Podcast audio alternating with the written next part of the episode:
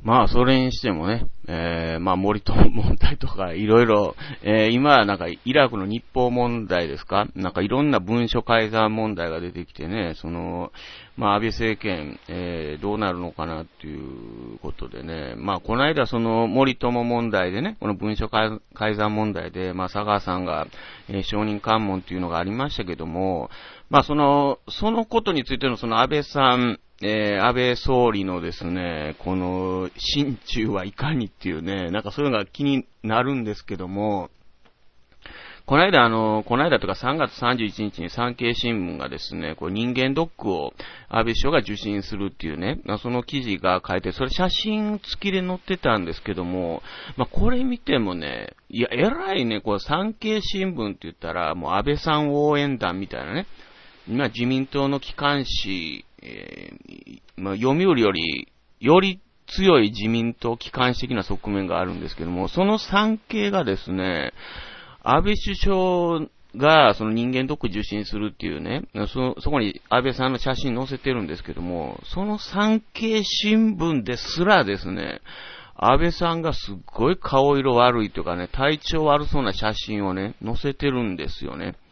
いや、だからよっぽどいい写真がなかったのかなっていうね、あのー、なんかいつも通路歩いてね、こうやってうおって上げてるような感じの写真を載せてるんです。もう、その安倍さんがね、すっごい顔色悪そうというか体調悪そうな顔を見せててね、いや、これがちょっと気になったんですけども、まあ今日の、えー、週刊朝日にですね、まあ、さらにこう気になることが書いててですね、これまああくまでこう自民党関係者の、えー、話っていうことなんですけども、3月中旬にですね、この安倍首相が、えー、倒れたと、いう噂がですね、駆け巡りましたっていうことを書いてるんですよね。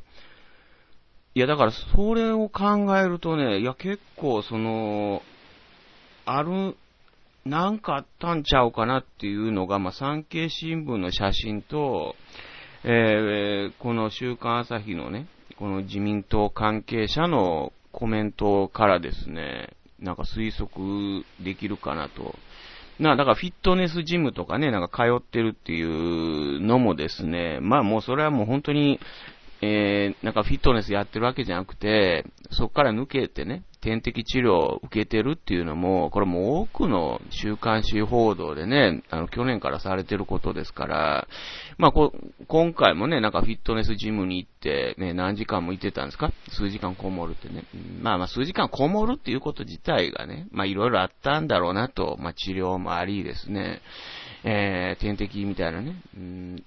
まあでもその、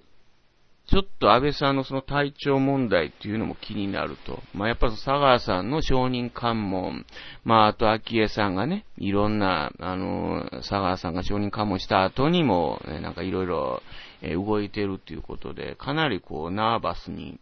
なってるんじゃなかろうかと。まあ、それに加えてやっぱ自民党総裁選に向けてですね、まあ、いろんな動きがあって、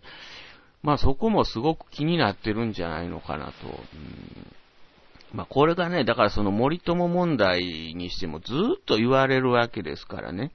あの、来年の統一地方選参院選、えー、ありますけども、まあ、それはその自民党にとってもですね、そんな良くないんちゃうかと。この間鈴木哲夫さんがなんか書いてたのは、安倍首相のポスターをですね、今自民党の、まあ、候補予定者がですね、貼るかどうか迷ってると。まあ、やっぱり森友問題でイメージが悪い、えー、っていうのもあって躊躇してるっていうね。うーん、どうなんかなと。まあ、しかもね、自民党員の